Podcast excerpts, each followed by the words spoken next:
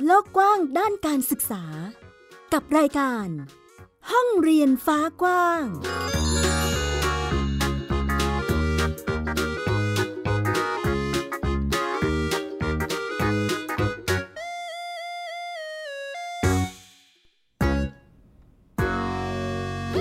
วัสดีค่ะ ต้อนรับคุณผู้ฟังทุกท่านเข้าสู่รายการห้องเรียนฟ้ากว้างค่ะ กลับมาพบกับมิวไอยดาสนศรีเช่นเคยนะคะ เราจะมาอัปเดตข่าวสารด้านการศึกษา ให้คุณผู้ฟังทุกท่านได้ติดตามรับฟังกันที่นี่เลย www.thaipbspodcast.com นะคะ หรือฟังผ่านแอปพลิเคชัน Thai PBS Podcast ก็ได้เช่นเดียวกันค่ะ ส่วนวันนี้มีประเด็นอะไรบ้างนั้นไปติดตามค่ะ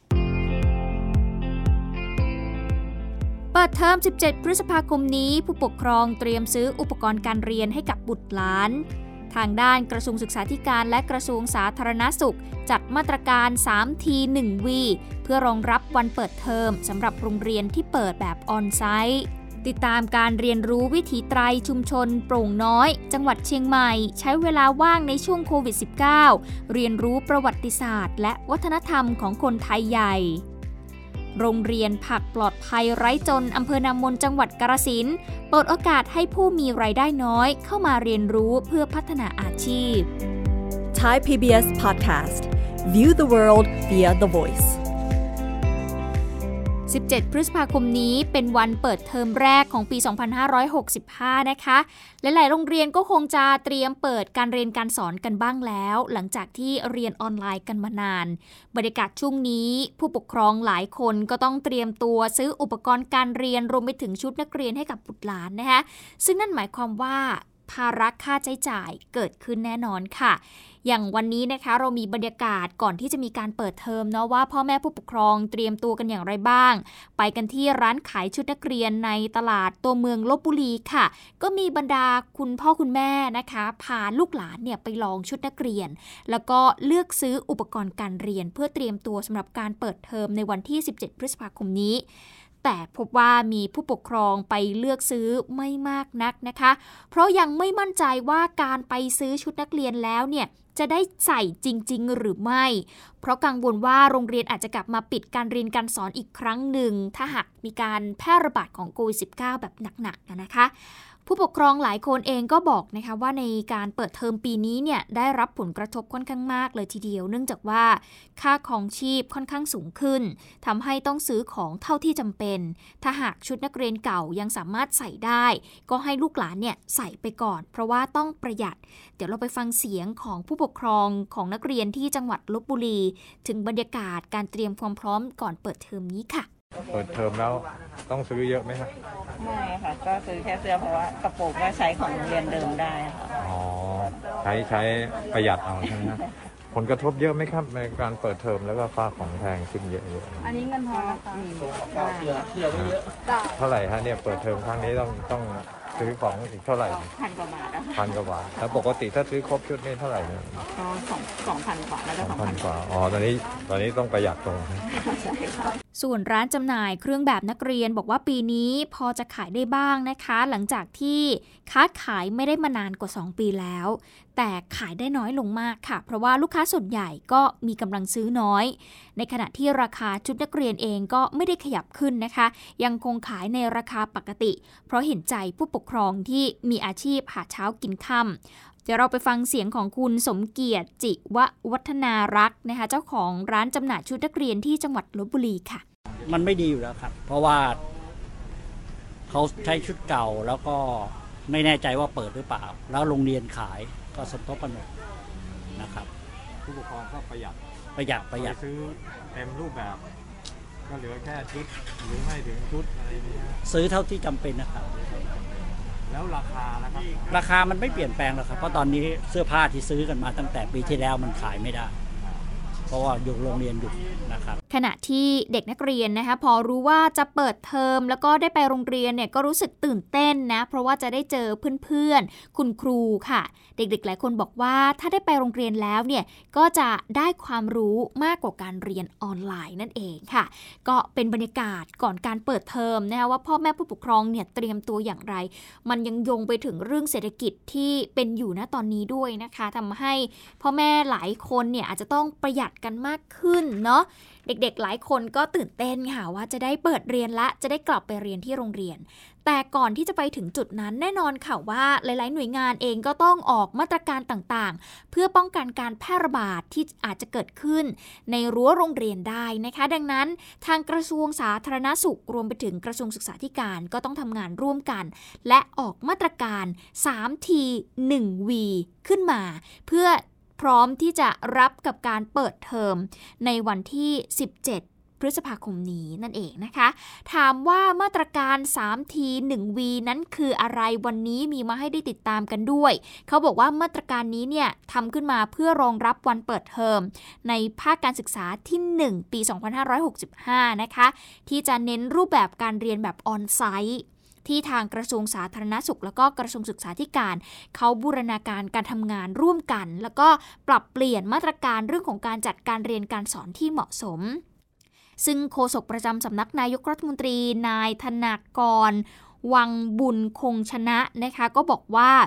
พลเอกประยุทธ์จันโอชานายกรัฐมนตรี และก็รัฐมนตรีว่าการกระทรวงกลาโหม ได้มีการแนะนำให้สถานศึกษาคุณครูนักเรียนรวมไปถึงผู้ปกครองเนี่ยเตรียมความพร้อมสำหรับการเปิดเทอมนี้ ซึ่งก็จะเน้นไปที่รูปแบบของการเรียนแบบออนไซต์นะคะ โดยมีการมอบหมายให้กับทางกระทรวงสาธารณสุข และกระทรวงศึกษาธิการ ไปบูรณาการการทำงานร่วมกัน แล้วก็ปรับเปลี่ยนมาตรการเรื่องของการจัดการเรียนการสอน ให้มันเหมาะสมกับสถานการณ์ เข้มงวด เกี่ยวกับแนวทางในการเฝ้าระวัง และเตรียมความพร้อม โดยได้มาตรการ 3T 1V ค่ะ 3T 1V คืออะไรทีตัวแรกนะคะ ก็คือ Thai Stop COVID Plus นั่นเอง สถานศึกษาต้องประเมินตนเอง เตรียมความพร้อมก่อนการเปิดเรียนนะคะทีตัวที่ 2 คือไทยเซฟไทย นักเรียน ครูและบุคลากรทางการศึกษา มีการประเมินความเสี่ยงของตนเองอยู่เป็นประจำ ทีตัวที่ 3 ก็คือเทสค่ะ มีการตรวจคัดกรอง เฝ้าระมัดระวังอย่างเหมาะสม อย่างเช่นเรื่องของการตรวจ ATK เมื่อตนเองนั้นมีความเสี่ยงหรือมีอาการผิดปกติ ก็ควรที่จะตรวจ ATK เพื่อคัดกรองตัวเองก่อนนะคะ ต่อมาก็คือ 1V V ตัวนี้ก็คือวัคซีนนั่นเองค่ะ ครู บุคลากร ผู้ปกครอง และเด็กอายุ 5-18 ปี ต้องได้รับวัคซีนป้องกันโควิด -19 ตามเกณฑ์นะคะ และนอกจากนี้ก็มีมาตรการ 667 ก็คือการสร้างความปลอดภัยด้วย 6 หลักการด้วยกัน ก็คือ 1. การเว้นระยะห่างค่ะ สวมหน้ากากอนามัย ล้างมือ ตรวจคัดกรอง ลดความแออัดลง และทำความสะอาดอยู่เสมอ นี่คือมาตรการในการเฝ้าระวังนะคะ นอกจากนี้ก็มี 6 มาตรการเสริมอีกด้วยก็คือ เรื่องของการดูแลตัวเองนะคะต้องใช้ช้อนส่วนตัวนะช้อนซ่อมต่างๆเนี่ยควรที่จะให้เด็กๆ พกเอามาที่โรงเรียนเพื่อความปลอดภัยเนาะ 3 คือการทานอาหารปรุงสุกใหม่ 4 คือลงทะเบียนเข้าออกอยู่เสมอนะคะ 5. สำรวจตรวจสอบและ 6. การกักกันตนเอง อันนี้คือมาตรการเสริมเข้าไปค่ะ และ 7 มาตรการเข้มนะคะก็คือ 1 เลยการประเมิน Thai Stop COVID Plus และมีการรายงานผลอยู่เสมอค่ะ 2 ก็คือการทำกิจกรรมกลุ่มย่อยนะคะก็คือไม่ควรที่จะมีการรวมตัวกันเยอะๆนะคะควรทำให้มันมีขนาดที่เล็กลง 3 คือการจัดระบบการให้บริการอาหารตามหลักสุขาพิบาลและโภชนาการ สะอาดปลอดภัยไร้โควิด นี่คือสิ่งจำเป็นค่ะ และ 4 ก็คือมีอนามัยสิ่งแวดล้อมตามเกณฑ์มาตรฐาน 5. มีแผนเผชิญเหตุ มีการซักซ้อม รวมไปถึงการเตรียมความพร้อมสำหรับ School Isolation ด้วยนะคะ 6 คือการควบคุมดูแลการเดินทางจากบ้านไปโรงเรียนให้ปลอดภัย เน้นมาตรการปลอดภัยรถโรงเรียนนะคะ และ 7 School Plus นะคะสำหรับนักเรียนครูและบุคลากรทางการศึกษานั่นเอง ซึ่งทางนายกรัฐมนตรีก็แนะนำนะคะให้สถานศึกษาคุณครูเนี่ยจัดการเหลื่อมเวลาเด็กเนี่ยในการรับประทานอาหารกลางวัน แล้วก็การ เล่นร่วมกันนะคะ ไม่ให้มีการรวมตัวกันของเด็ก ในจำนวนมากจนเกินไป แล้วก็มีการเตรียมแผนเผชิญเหตุในกรณีที่เจอผู้ติดเชื้อหรือว่าเป็นผู้ที่สัมผัสเสี่ยงสูง ต้องมีมาตรการรองรับด้วย โดยไม่ดำเนินการปิดชั้นเรียนหรือปิดโรงเรียนโดยไม่จำเป็นนะคะ จากเดิมเนาะเราก็จะเห็นว่าเมื่อมีการติดเชื้อกันในโรงเรียนเกิดขึ้น สิ่งที่ทำก่อนหน้านี้ก็คือปิดโรงเรียนไปเลยทำให้เด็กๆเนี่ยต้องกลับไปเรียนออนไลน์ แต่ว่าในตอนนี้นะคะ ก็พยายามจะให้ทางโรงเรียนเนี่ยจัดมาตรการขึ้นมา เพื่อที่จะรองรับการเผชิญเหตุที่อาจจะเกิดขึ้น ต่อไปเนี่ยอาจจะไม่ต้องปิดทั้งโรงเรียนและ แต่ว่าให้ มีการจัดการเฉพาะกลุ่มมากยิ่งขึ้นนะคะแล้วก็พยายามป้องกันการแพร่ระบาดให้ได้มากที่สุด เพื่อเด็กๆเนี่ยจะไม่เสียโอกาสในการที่เขาจะกลับมาเรียนในโรงเรียน และไม่ต้องกลับไปเรียนออนไลน์อีกนะคะ ก็เป็นมาตรการ 3T 1V รวมไปถึงมาตรการเสริมก็คือ 667 อย่างที่ดิฉันได้บอกไปนะคะเป็นมาตรการเสริมแล้วก็มาตรการที่เข้มงวดในการที่จะต้องจัดการสำหรับโรงเรียนที่จะเปิดการเรียนการสอนแบบออนไซต์นั่นเองค่ะ ก็ติดตามกันเนาะว่า ถ้าหากเปิดเทอมในวันที่ 17 พฤษภาคมที่จะถึงนี้ สถานการณ์การแพร่ระบาดในโรงเรียนจะเป็นอย่างไร แต่ถ้าเป็นไปได้ผู้ปกครองรวมไปถึงเด็กนักเรียนต้องกำชับกันให้ดีๆนะคะว่าให้ระมัดระวังตัวเองเนาะหน้ากากอนามัย การล้างมือเป็นประจำเนี่ยถือว่าช่วยได้ในระดับหนึ่งเลย ในการที่จะป้องกันตนเอง แล้วก็ลดการติดเชื้อได้นั่นเองนะคะ และนอกจากนี้ค่ะ คุณผู้ฟังนอกจากมาตรการทั้งหมดที่ดิฉันได้บอกไปเนาะ อีกหนึ่งสิ่งที่หลายคนอาจจะ เกิดเป็นคำถามขึ้นมาได้นะเพราะว่าหลาย ๆ โรงเรียนเนี่ยพยายามจะใช้มาตรการนี้อยู่นั่นก็คือการตรวจคัดกรองอย่างเช่น การตรวจ ATK ก่อนที่จะให้เด็ก ๆ เนี่ยเข้าเรียนได้นะคะ เรื่องนี้เนี่ยทางสบคอเองก็ระบุนะคะว่าการตรวจ ATK ก่อนที่จะเข้าเรียนเนี่ยไม่ใช่มาตรการบังคับนะคะ ให้ตรวจที่บ้านเมื่อเด็กมีอาการที่เกิดขึ้น ระบบทางเดินหายใจหรือว่าอาการที่ต้องสงสัยเท่านั้นเนาะไม่จำเป็นจะต้อง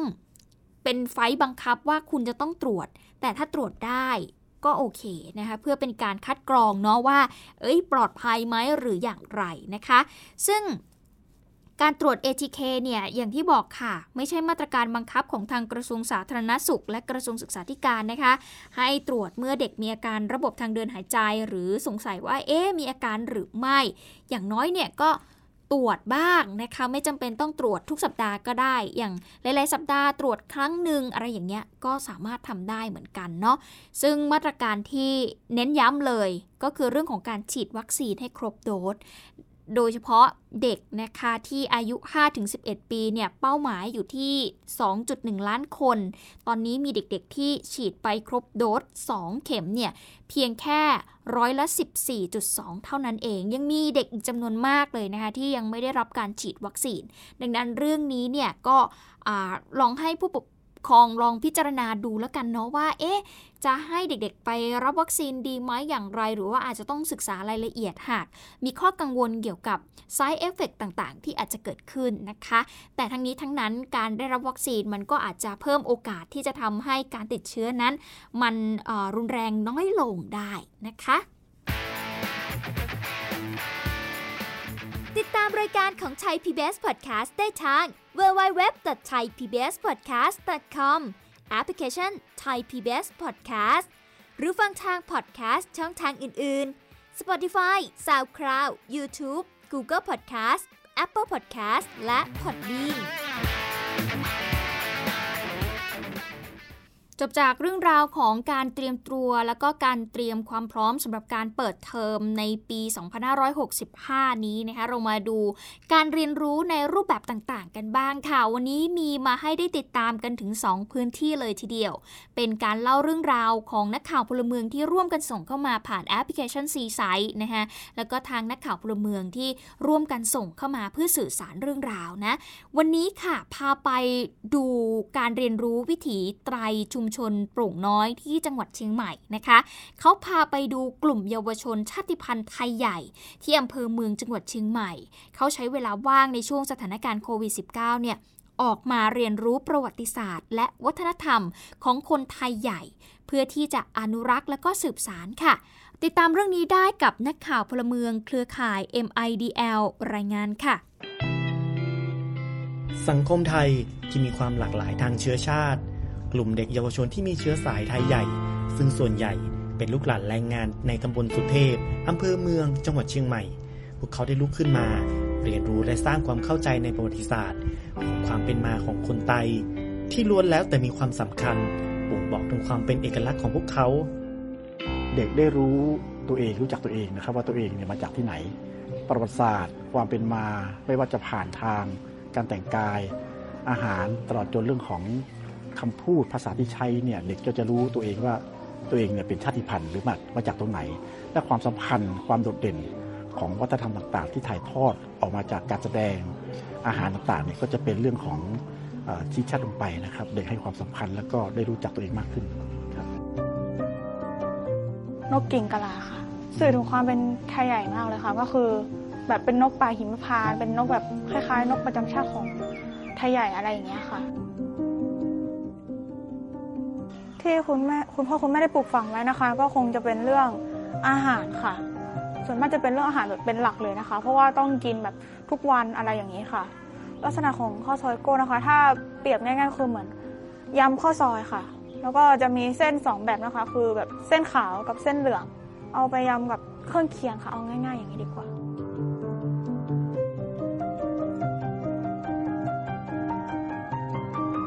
บ่ขาวเนี่ยไข่ปั่นแห้งพี่น้องค่ะอย่าไปอายกำเฮาค่ะเกิดมาเป็นลูกเมียใต้เนี่ยอ่าทุกชนเผ่ากูตื้อๆกูมีเมียวน่ะเปิ้นมีปืนที่มาของเปิ้นน่ะเฮาขาก็ตัวยอมรับเฮาค่ะเกิดเป็นใต้เนี่ยก็เฮาดูเฮ็ดห่างผางเฮาค่ะคือเปิ้นยอมรับเฮาค่ะบ่ค่ะ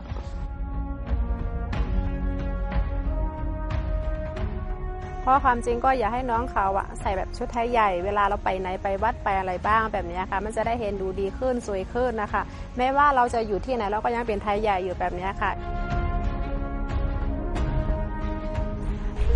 ก็ใครไอ้เต้ก็เขามาเรียนรู้ลองเป็น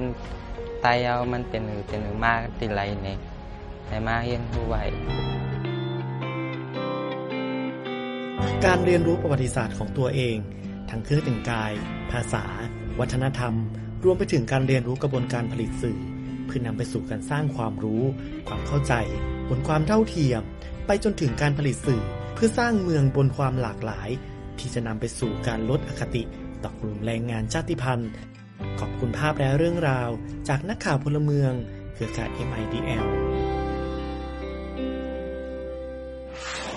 ถือว่าเด็กๆ เยาวชนนะคะ ก็ได้ใช้เวลาว่างในช่วงที่มีการแพร่ระบาดของโควิด -19 แบบนี้ สร้างการเรียนรู้ให้เขาได้รู้จักประวัติศาสตร์ รวมไปถึงวัฒนธรรมของคนไทยใหญ่ ไปอีกหนึ่งพื้นที่ค่ะ คุณผู้ฟังเป็นการจัดการเรียนรู้ไม่ใช่แค่เด็กๆ เท่านั้นเนาะเพราะว่าเราเชื่อว่าการศึกษาเนี่ยสามารถเรียนรู้ได้ทุกเพศ ทุกวัยและทุกพื้นที่ ไม่ได้จำกัดแค่ในห้องเรียนหรือในโรงเรียนเท่านั้นค่ะ ซึ่งวันนี้นะคะนักข่าวพลเมืองค่ะ พาเราไปติดตามความร่วมมือในการแก้ไขปัญหาความยากจนในจังหวัดกาลสินจังหวัดกาลสินเนี่ยถือว่าเป็นจังหวัดที่มีความยากจนเป็นอันดับต้นๆของประเทศเลยก็ว่าได้นะคะ ดังนั้นเรื่องของการแก้ไขปัญหาความยากจนเนี่ยจึงเป็นเรื่องสำคัญ ก็เลยเกิดเป็นโรงเรียนผักปลอดภัยไร้จนขึ้นมา โรงเรียนนี้อยู่ที่อำเภอนามนจังหวัดกาลสินค่ะ เขาจัดขึ้นเพื่อเปิดโอกาสให้กับกลุ่มผู้มีไรายได้น้อย เข้ามาเรียนรู้เพื่อพัฒนาอาชีพ ให้สามารถสร้างไรายได้ให้กับตนเองได้ เรื่องราวจะเป็นอย่างไรไปติดตามกับนักข่าวพลเมือง นักศึกษาสาขาวิชานิเทศศาสตร์ มหาวิทยาลัยกาลสินค่ะ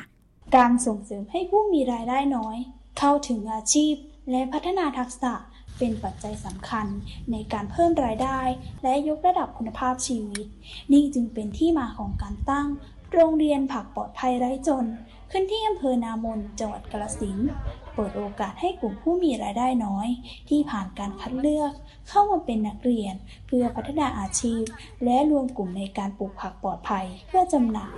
ก็สอนทุกขั้นตอนที่จะทำให้สามารถปลูกผักได้ อย่างเช่นการเตรียมดินนะฮะ การเตรียมเมล็ดพันธุ์นะครับ การทำปุ๋ย แม้กระทั่งเรื่องของการจำหน่ายด้วยนะครับ ในเรื่องของการจำหน่ายทางออนไลน์เงี้ยเราก็จะมีสอนด้วย คนที่เป็นครูเนี่ยก็คือสมาชิกที่ปลูกผักอยู่ที่นี่นะฮะเขาปลูกจนเชี่ยวชาญจนเก่งถือว่าเป็นครูเนาะแล้วก็เขาก็จะจับคู่กับคนยากจนนะฮะหนึ่งต่อหนึ่งเพื่อที่จะไปเป็นพี่เลี้ยงแล้วก็สอนให้สามารถที่จะปลูกผักปลอดภัย เพื่อที่จะกินในครัวเรือนตัวเองด้วย แล้วก็เหลือจำหน่ายได้นะครับ โรงเรียนผักปลอดภัยไร้จนแห่งนี้ เน้นหลักสูตรลงมือปฏิบัติ และการถ่ายทอดองค์ความรู้ ตั้งแต่การเตรียมดิน การปลูกไปจนถึงการจำหน่าย คอยให้คำแนะนำพาทำตลอดกระบวนการ ที่เขามาเฮ็ดตรงนี้ก็ย้อนว่าเจ้าของบ่มีที่ทำกินไหมค่ะ เพื่อนก็เลยมีโครงการนี้เข้ามาเพื่อเลยไปสวนสมาชิกเขามาเฮ็ดซึ่งซึ่งครอบครัวหนูก็อยากเฮ็ดอยู่แล้ว เพราะว่าครอบครัวอยากจนบ่มีที่ ทำกินของเจ้าของ โอกาสบางเทื่อมันกับบ่มีหลายเนาะคือว่าโครงการนี้ได้เป็นโอกาสที่ดีสำหรับนักเรียนที่เขามาทางทางเฮาที่จะเป็นพี่เลี้ยงกสิเต็มที่ให้เพื่อนคือกันในในในเรื่องของการปลูก ในเรื่องของการดูแลรักษาแล้วกันจนถึงช่วงขายอย่างสินะ ไม่เพียงการรวมกลุ่มปลูกผักเท่านั้น กลุ่มผู้มีรายได้น้อยที่เข้าร่วมยังสามารถเทียบประสบการณ์ และผลสำเร็จจากการปลูกผัก เพื่อแปลงไปเป็นหน่วยกิจในการเรียนต่อในระดับสูง ที่มหาวิทยาลัยกาฬสินธุ์ได้อีกด้วย ก็ประเมินได้อยู่อยู่สามขั้นตอนนะฮะอันแรกก็คือประเมินจากผลผลิตนะครับผลผลิตก็คือเขาสามารถปลูกแล้วมีผักมีอะไรงดงามนะฮะพร้อมขายได้ไหม อันที่สองเนี่ยก็คือผลลัพธ์ผลลัพธ์ก็คือว่าพอปลูกผักได้เขาก็ต้องมีรายได้มีรายได้แล้วก็ใช้จ่ายในครอบครัว แล้วผลกระทบก็คือว่าชีวิตเขาดีขึ้นนะครับ ก็คือจากจนแล้วก็จนน้อยลงหรือว่าอาจจะหายจนเลยก็ได้ อันนี้ก็เป็นตัววัดอย่างหนึ่งที่จะเอามาใช้ในการที่จะ บอกว่าผ่านโรงเรียนนี้แล้วอะไรอย่างนี้ครับ โรงเรียนปลูกผักปลอดภัยไร้จน เป็นหนึ่งในความพยายามเดินหน้าแก้ไขปัญหาความยากจนในจังหวัดกาฬสินกำลังเดินหน้านำร่องแก้ไขปัญหาความยากจนในสามอำเภอ ประกอบด้วยอำเภอเมืองอำเภอนามนอำเภอสาสขันเพื่อออกแบบแนวทางยกระดับรายได้ และแก้ไขปัญหาความยากจนในพื้นที่ นักข่าวพลเมือง สาขาวิชานิเทศศาสตร์ มหาวิทยาลัยกาฬสินธุ์รายงาน เป็นอีกหนึ่งพื้นที่การเรียนรู้ที่ช่วยให้คนที่เข้ามาเรียนในโรงเรียนแห่งนี้สามารถที่จะเอาองค์ความรู้ไปพัฒนาตนเอง ช่วยให้ตนเองนั้นหลุดพ้นจากความยากจนได้นะคะ ก็เป็นอีกหนึ่งพื้นที่การเรียนรู้ที่เรานำมาฝากในวันนี้ค่ะ Worldwide Education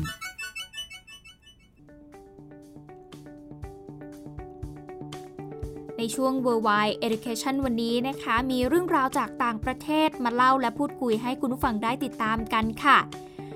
โบลิเวียมีการอภัยโทษให้กับผู้ต้องขังที่อ่านหนังสือนะคะ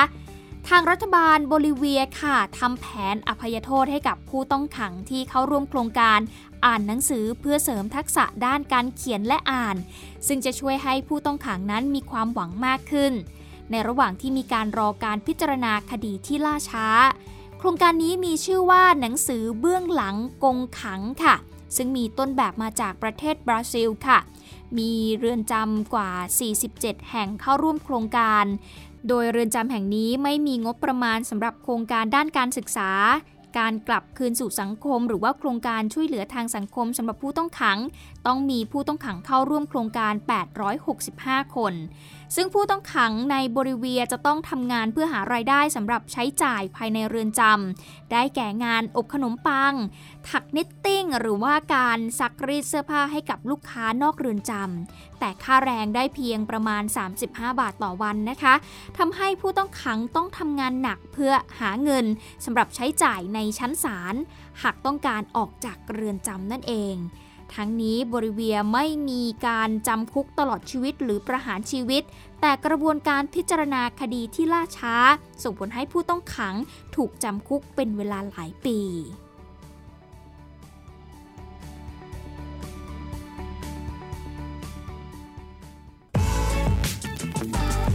Worldwide Education ทั้งหมดนี้คือห้องเรียนฟ้ากว้างที่นำมาฝากคุณผู้ฟังในวันนี้นะคะ เป็นเรื่องราวที่เกิดขึ้นทั้งในประเทศและต่างประเทศ ใกล้จะเปิดเทอมกันแล้ว ขอให้เด็กๆเนี่ยดูแลตัวเองนะคะ พยายามที่จะรักษาตัวเองเนาะไม่ไปรับเชื้อนะคะตอนนี้พื้นที่ที่ต้องเฝ้าระมัดระวังเลยคือ ร้านอินเทอร์เน็ต หรือว่าร้านเกมที่อาจจะเป็นแหล่งแพร่ระบาดของโควิด -19 ได้ ดังนั้นพ่อแม่ผู้ปกครองก็ต้องหมั่นดูแลตรวจสอบลูกหลานของตนเองว่าไปเล่นที่ไหนมาบ้าง พื้นที่ไหน